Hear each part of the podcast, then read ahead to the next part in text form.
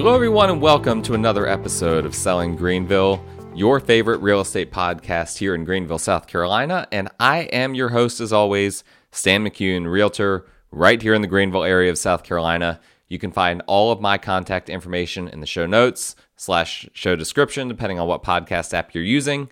Um, also, depending on what podcast app you're using, please leave me a five star rating for the show. Please leave a short little review. Not every podcast app allows for that. The main one is the Apple Podcast app.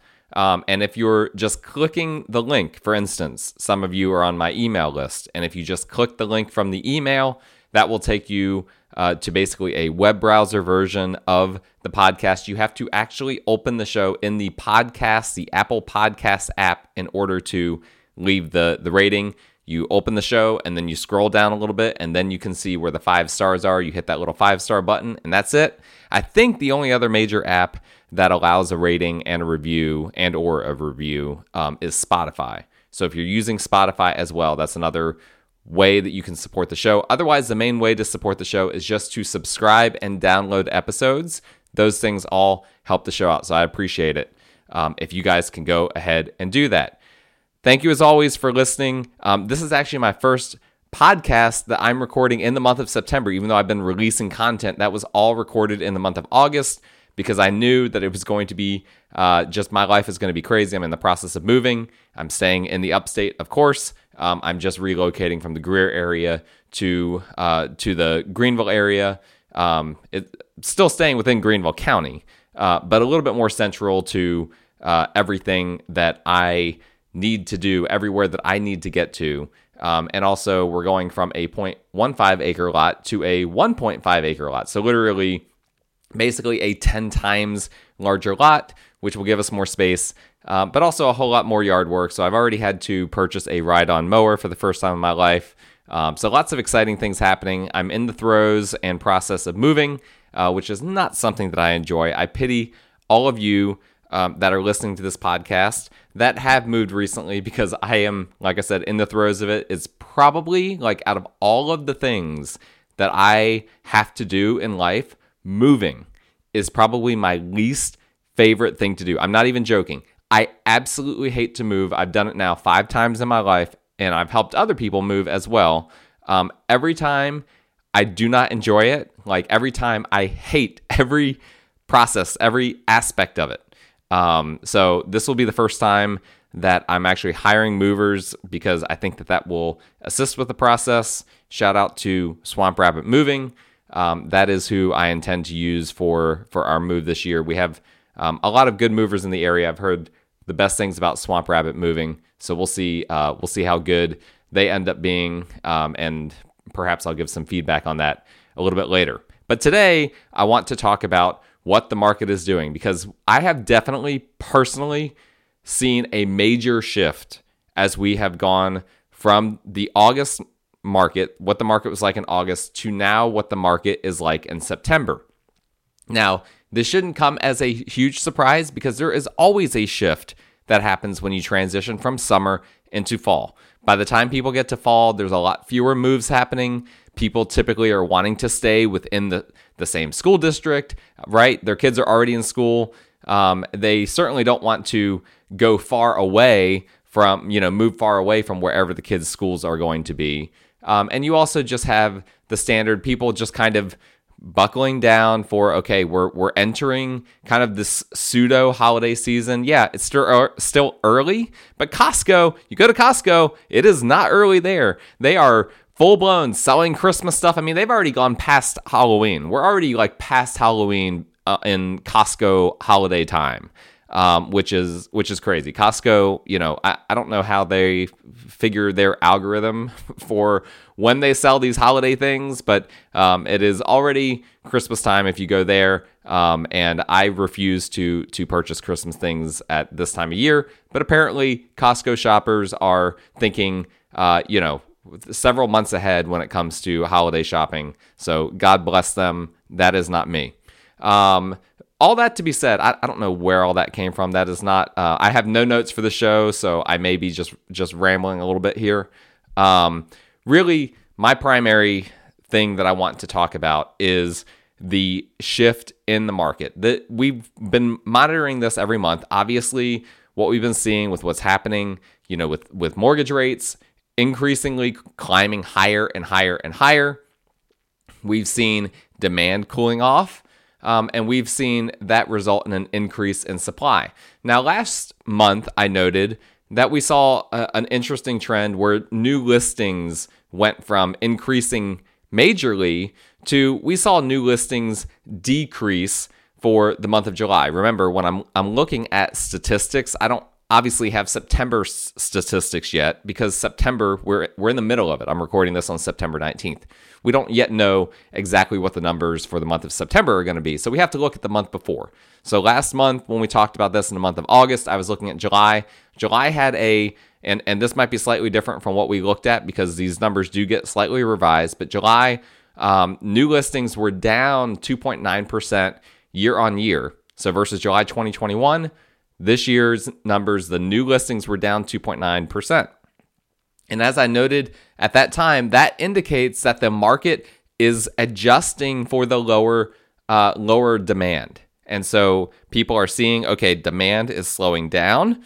And so fewer people are listing their houses. And so what the result of that could be is that we don't see a complete bottoming uh, out of the market. We don't see a complete flip from seller's market to buyer's market. I, have been saying this whole time, I don't really anticipate that flip happening, uh, at least not overnight, uh, absent some kind of major economic event happening.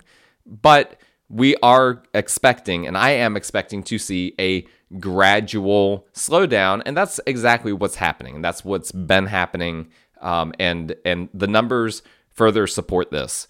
Um, my own personal business further supports this. Now, I have for the month of September eight closings. I didn't get that. Could you try again? Thank you, Siri. Uh, I appreciate that. Siri said that she couldn't get that, and I uh, that was my Apple Watch going off. I thought I had everything silenced. I guess not. Not my Apple Watch. Um, I have eight closings for the months of September, which is a lot of closings. I mean, let's just be honest. As a realtor, sometimes I, I have months where I don't have any closings. Like that, that does happen. Uh, if just things just time out in just the right way, absolutely, there can be months where I don't technically make a single dollar. Um, this is just what it's like being a realtor.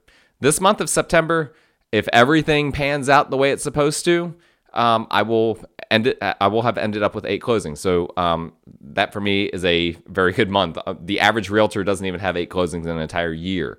Um, the average, obviously, it's that averages are very top heavy uh, and very bottom heavy at the same time. All right, so all of that to be said, it's a busy month for me, but I'm looking at the pipeline uh, and I'm seeing, okay, I think for sure I'm going to see a major slowdown in the fourth quarter of this year, um, and and that's that's where we're heading. My business is heading for a major slowdown fourth quarter this year. I'm okay with that. I am 100% okay with that. Um, eight closings in a single month is a lot of closings. Um, that's at least the way my business currently is structured. That's not really a sustainable uh, pace for me. And I've been knowing that this slowdown was happening. And so I've been preparing accordingly. I'm I'm ready for it. And I think that a lot of my buyer clients, particularly my investor clients, um, are positioned to really benefit from this slowdown when we actually see the net result of it from this slowdown actually happening. Now, up until this this month, I had not personally seen like a major dramatic impact from the changing market, but now I'm starting to see it. And here's how personally I'm starting to see it. I have a listing right now. It's actually a property that I'm selling. It's a townhome. Um, it's a property that I own. I'm trying to trying to sell it. At least that's plan A. As you guys know, with all of my investment properties, I have multiple exit strategies. So if I can't sell it for what I'm looking for, I have multiple backup plans for what I'm going to do with that property. Um, but plan A was to sell it. I listed it on the market in August. We had multiple offers, multiple very good offers. Um, it was honestly kind of a kind of a coin flip on which one I was going to accept. I ended up accepting an offer with an agent that I trusted. Okay, there were here's what happens. This is the property that was listed for below $200,000, which is well below the median price point right now in Greenville County. Here's what happens when you sell a house well below the median price point in Greenville County you get a lot of buyer's agents that don't know what they're doing. You get a lot of first time home buyers that also don't really understand what they're doing in terms of, of purchasing uh, and purchasing homes. Maybe they they barely have enough money to get pre-approved anyway. There's just a, it, a lot of things that happen. So it's always more difficult to sell a cheap property than it is to sell a more expensive property. Every aspect is easier with a more expensive property. You have typically better agents representing buyers for the more expensive properties. You have buyers that have more money. You have buyers that have more experience. Um, and really, the only the only more challenging thing at higher price points is that the buyers are going to be pickier about some things. But to be completely honest, buyers on the cheaper end of the spectrum, they are also picky. So uh, to me, it's kind of a wash. Obviously, uh, just from a strict commission standpoint, any agent prefers to be working on more expensive properties, listing more expensive properties, working with buyers that are looking at more expensive properties. That's just common sense, right? But from a sheer work perspective, it's a whole lot more work for everyone on the cheaper end of the spectrum. Okay, now with all of that in the background, I had to decide between essentially three offers that were roughly equivalent at the end of the day. And the one I went with was the one that had a buyer's agent that I trusted the most out of the three. Um, the one off, one of the three offers was an agent that I've actually known this person since school. Um, and, and, by school, I mean Bob Jones. When I went to college at Bob Jones, I've known this person since then. Uh, we overlapped uh, several years at Bob Jones University. Um, he did not seem like he knew what he was doing, just quite frankly. He sent the uh, initial offer on the wrong offer form, ignored all of my notes that said, here's what to, here's how to, here are some of the things to write into the offer. Like there's some basic things in terms of addresses, mailing addresses, and things like that that are important now because of how the, the due diligence um, and termination fee aspect of the contract has changed, which we've talked about on previous episodes. Um, and anyway, he ignored all of that. Um, there were some other things about the offer that kind of wasn't strong, that I wasn't really happy about. Another offer that came in was way above the uh, the list price, but the buyer had like every way to get out of the contract if they wanted to. They could have gotten out you know scot free during the the due diligence period if they wanted to. They had appraisal contingencies, all, all every single contingency besides the home sale contingency. Um, so every single way that they could have basically gotten out of the contract or renegotiated it. And to me, it was just like, yeah, you, you tried to wow me with like this really high purchase price, but then you have you're just going to end up kind of weaseling your way out of this most likely. Um, and so I, I went with an offer that was a strong offer in a lot of different ways, and I, and I liked the buyer's agent. Unfortunately, um, that buyer's agent failed me, um, which I'm disappointed about.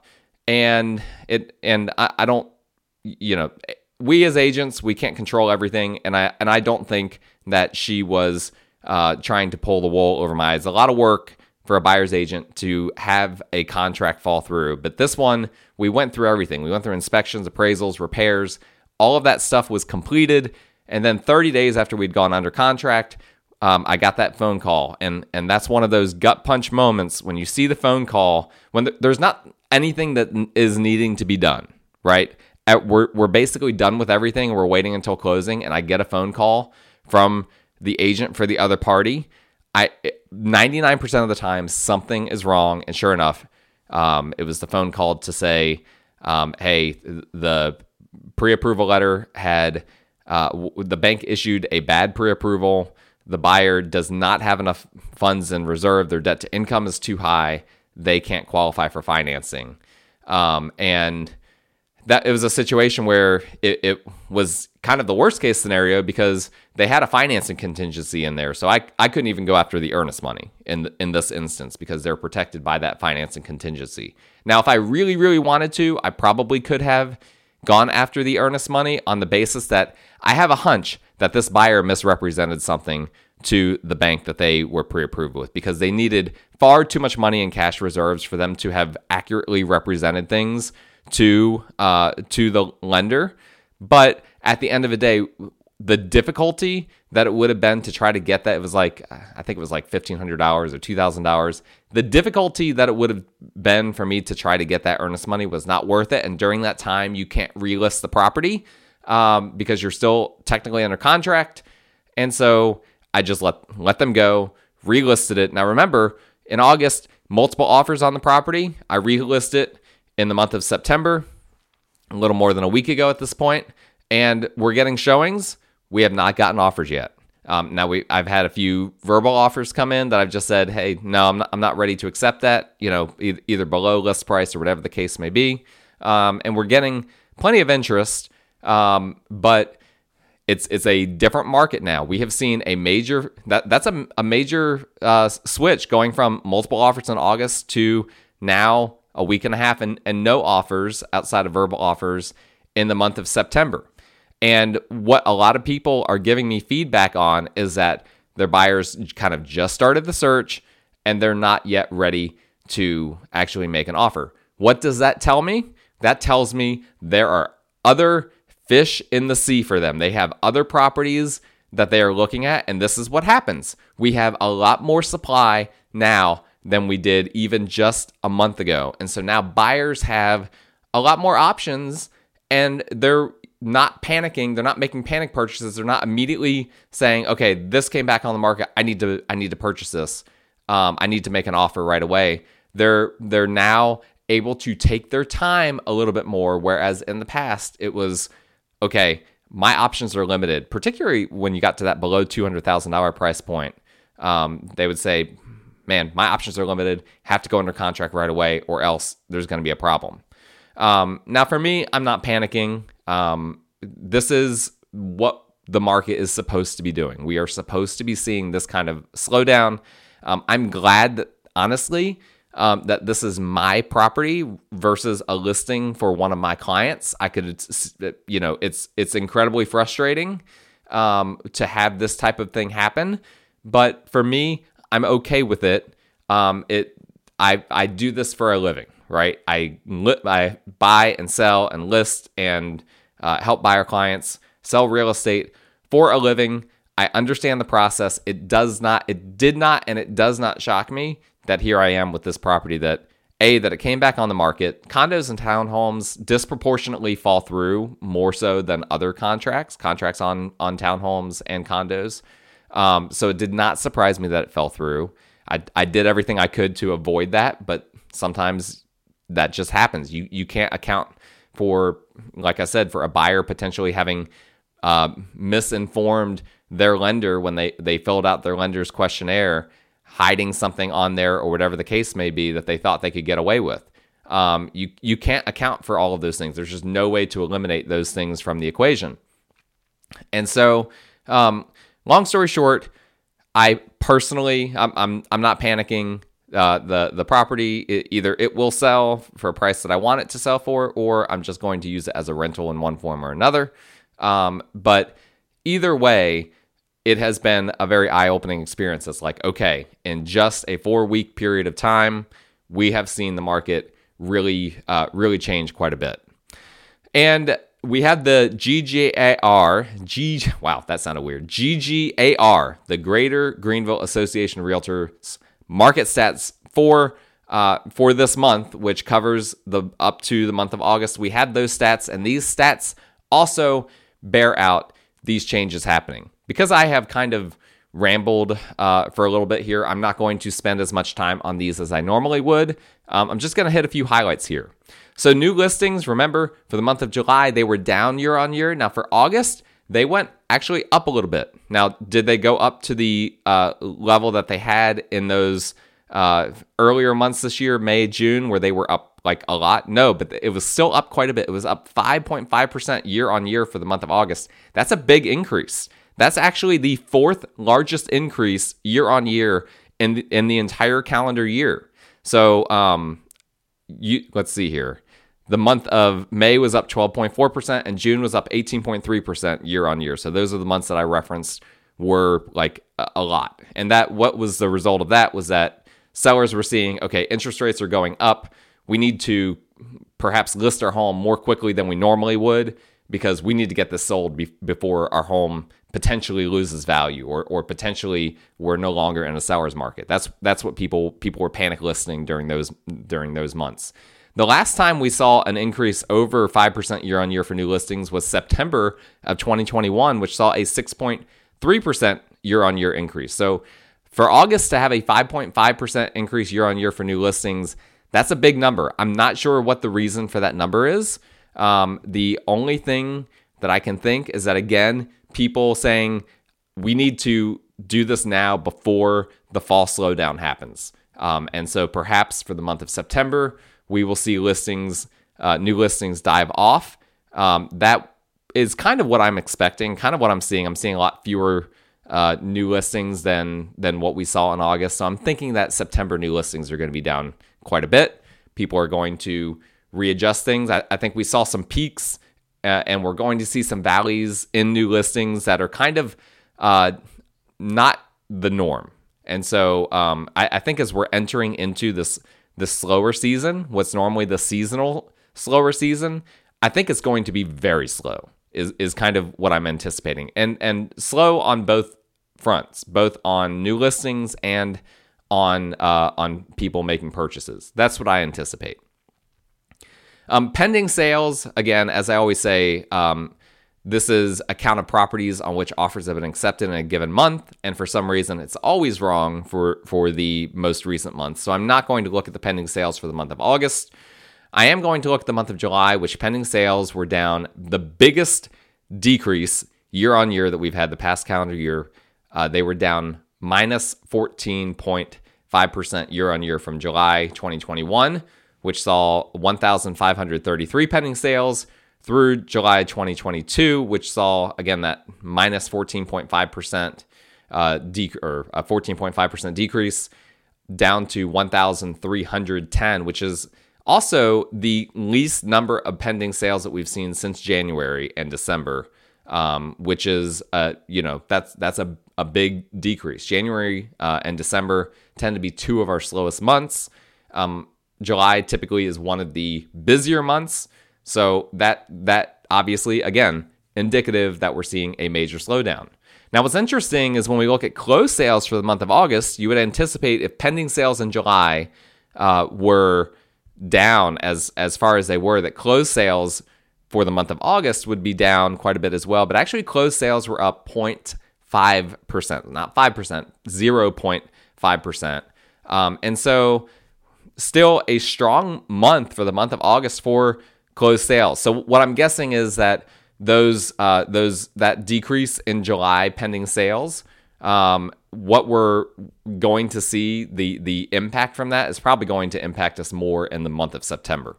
So we'll have to see. I, I'm I'm guessing that closed sales for the month of September are going to be uh, substantially lower than what we saw in September of 2021. That's something that we'll have to track and see. Days on market until sale, exactly the same year on year, 21 days. This is the first time in a very long time that we have seen a flat line year on year of the days on market until sale. Now, that's a product of a few things. One is that it really can't go much lower than 21 days, right? The, the lowest that we have ever seen on this graph is 18 days. So we're still historically extremely low. Um, but also, I think that we we will for sure start to see this number go up. It's going to go up. That is what we can expect um, as we go into this slower holiday season, slower fall winter season. Uh, the the days on market until sale, it's gonna creep up from 21. Probably in the upcoming months, we'll see it go back into the 30s. Um, that is that's normal. Um, it's never been in in these low 20 numbers until just recently, and so um, so I, I expect that number to go up and and that's good. That's good for buyers, right? We we these multiple offer situations are stressful for everyone. It's stressful when when homes go off the market right away.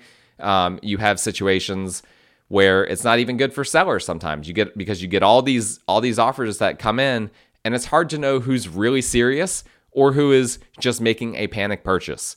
Panic purchases are not good.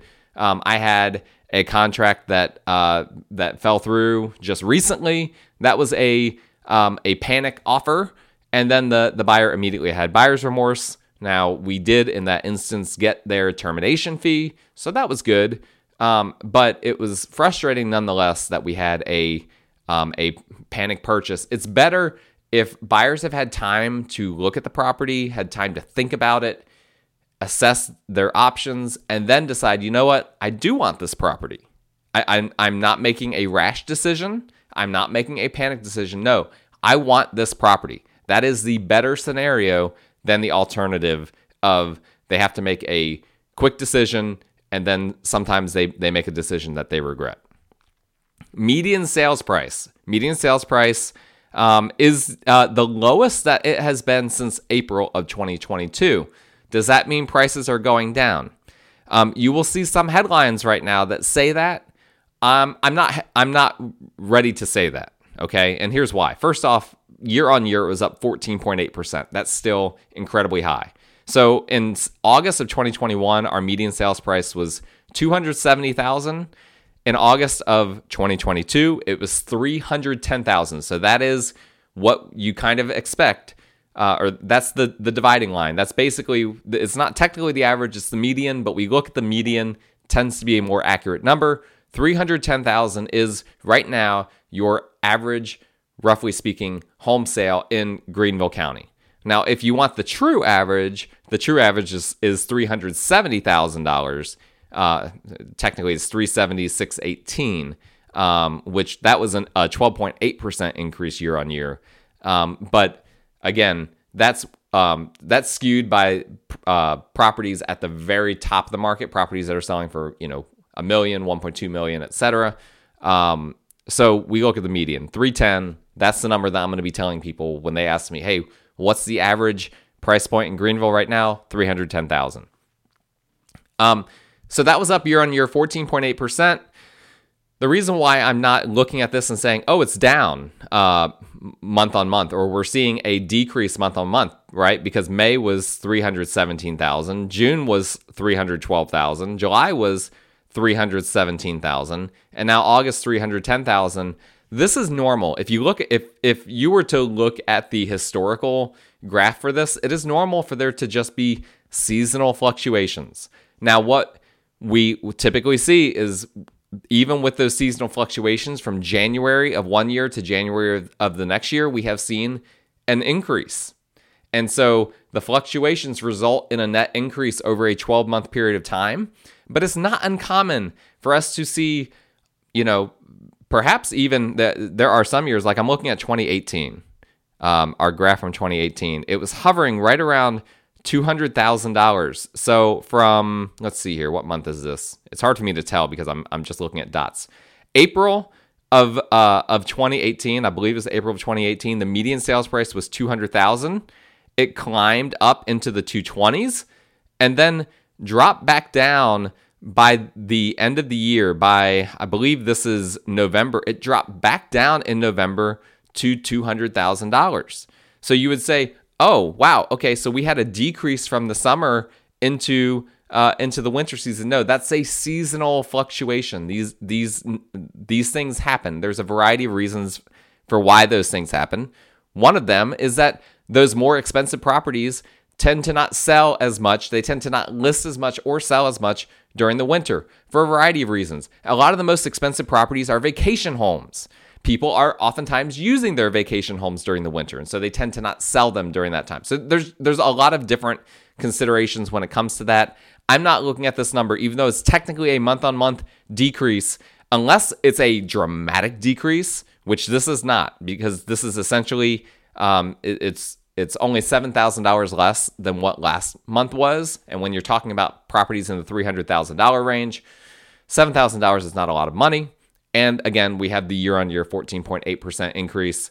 Um, now, that number is a lot lower than what we've seen. That's the lowest year on year increase um, until uh, since October 2021. So here is the significant thing is that we are seeing the year on year slow down a little bit. Um, and so that's good. We need to see that. Hopefully, um, inflation will start to get a little bit more under control. And as inflation gets a little bit more under control, housing inflation, which we also call appreciation, um, will we, we we call it appreciation, but when it's going up by 20%, that's an inflationary type of appreciation. It's not healthy. Um, really, I think we need to see this number get below 10%. I think that that would be good for the market as a whole. Um, so we'll have to keep tracking that. Um, another number that really jumps off the screen the percent of list price received, which is the percentage found when dividing a property sales price by its most recent list price, then taking the average for all properties sold in a given month. And here's a key phrase not accounting for seller concessions. Um, and, and another key phrase was the most recent list price. So, so this percent of list price received is, is not accounting for whether a house has dropped its price at any point, and it's also not accounting for any seller concessions. Well, I've got news for you. Recently, we have had a lot more price drops and a lot more seller concessions than we have had uh, in the past two years, really. Um, and so this number is already going to be skewed. We, we would expect this number to still be very high, but even the highness of the number is not going to compare to previous months very well. The previous months that were well over 100% of list price received were even higher than that when you looked at it historically because there were basically no no seller concessions and basically no price changes. Well, for the month of August, we saw it dip below 100% for the first time since the month of October 2021. Um, October tends to be a buyer friendly month for a variety of reasons um, that we've talked about in the past. Um, but that decreased to 99.5%, which was the percent of list price received. So, on average, a listing that sold received 99.5% of what it was listed for in the month of August. That is a massive decrease year on year from the 100.6% that we saw in August of 2021. That is down 1.1%. Um, we haven't seen that number go down by that much in quite some time. Um, so, that is a big indicator of the market shifting. Now, 99.5% historically, still very high. Um, what we expect it to, what we expect to see in order for the market to be closer to what it was back in, um, you know, pre pandemic, we'll just say, would be for that number to be closer to 98%. Um, so we will keep tracking that. Housing affordability index, um, that one got a little, a little bit better. We saw housing affordability um, go from 75 to 76. That's good. That housing affordability index uh, measures housing affordability for the region. Um, and I'm just reading this off of the GGAR sheet. For example, an index of 120 means the median household income is 120% of what is necessary to qualify for the median priced home under prevailing interest rates. A higher number means greater affordability. 76 is still very low. I was looking at um, I was looking at this very number for I believe it was Minneapolis and these numbers are way higher in Minneapolis. In other words, Minneapolis is a lot more affordable for its residents than Greenville is, which is very which was very interesting for me to see because they their uh, Association of Realtors produces a chart very similar to this one. Um, so 76 is very low. Um, I hope I hope that that number goes up a bit without you know people's home values completely tanking. Um, inventory of homes for sale. Okay, so this is where we start to see some other numbers that pop off the screen. June was up 42.6%. So again, this is supply, measuring supply. June was up 42.6%. July was up 42.6%, again, year on year. August was up 77.8% year on year. So the, this is the number of properties available for sale in active status at the end of a given month. 77.8% increase August 2022 versus August 2021. Again, this is the major, major indicator uh, of, of all indicators that the market is shifting is when we see supply going up. So it's at 3,772 uh, for the month of August versus 2,121 for the month of August 2021. Massive increase, massive increase. Now, is that how does that compare to the past? um, still very low. Still very low. Pre-pandemic, we were um, we were in the the four thousands. Now it was the low four thousands, so we're not very far away from that. We could see us hit pre-pandemic uh, levels as as early as this month. In fact, I kind of am anticipating that that's what's going to happen.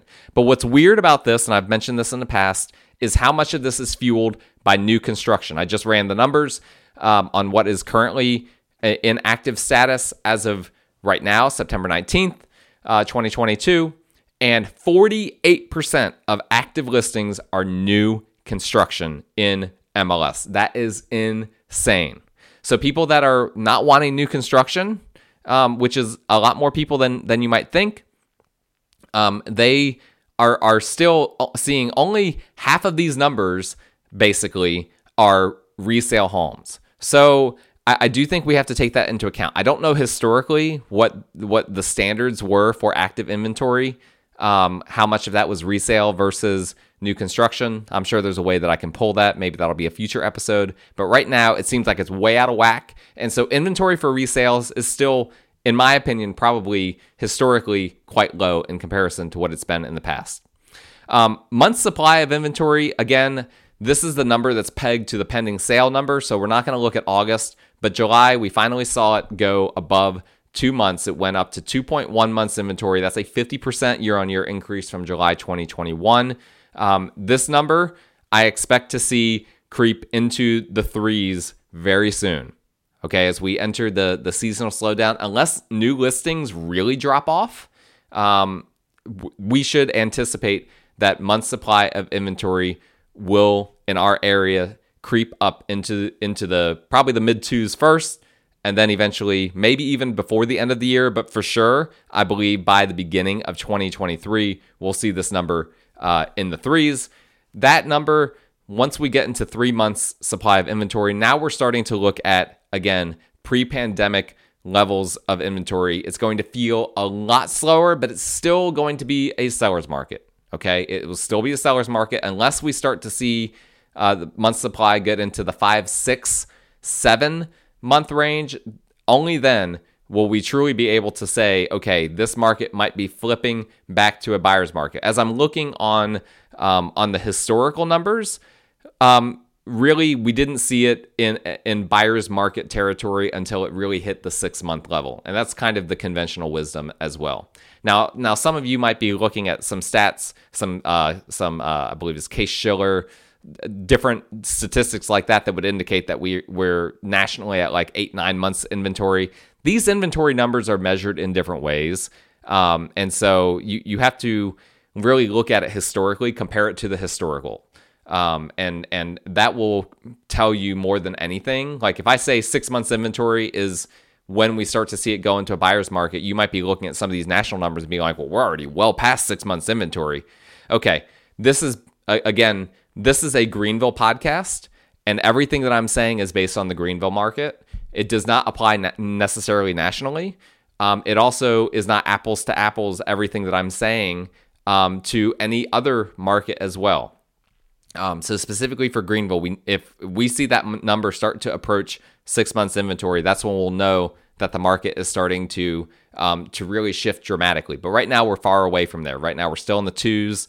Um, I'd be surprised if we're not still in the twos for the month of, of August once those numbers get revised after this month. Um, and perhaps, like I said, before the end of the year, we might see it um, get into the three month range um, or uh, exceed the three month range. We'll just have to wait and see. Um, we have already run long on this podcast, so I'm going to cut it off there. Obviously, I could keep going. You guys know I can keep going with these numbers all day, um, but I think you get a sense. Market is for sure shifting. We're seeing some some big changes. Um, I will say this in conclusion, um, I had someone contact me uh, on Saturday looking to sell um, a property potentially. And what I told this person that we had the discussion of what's the market going to do? Is is now a good time to sell or should we wait until later? Um, I am not a fan of trying to wait until later. That is saying that you're trying to time the market and we don't know what the market's going to do.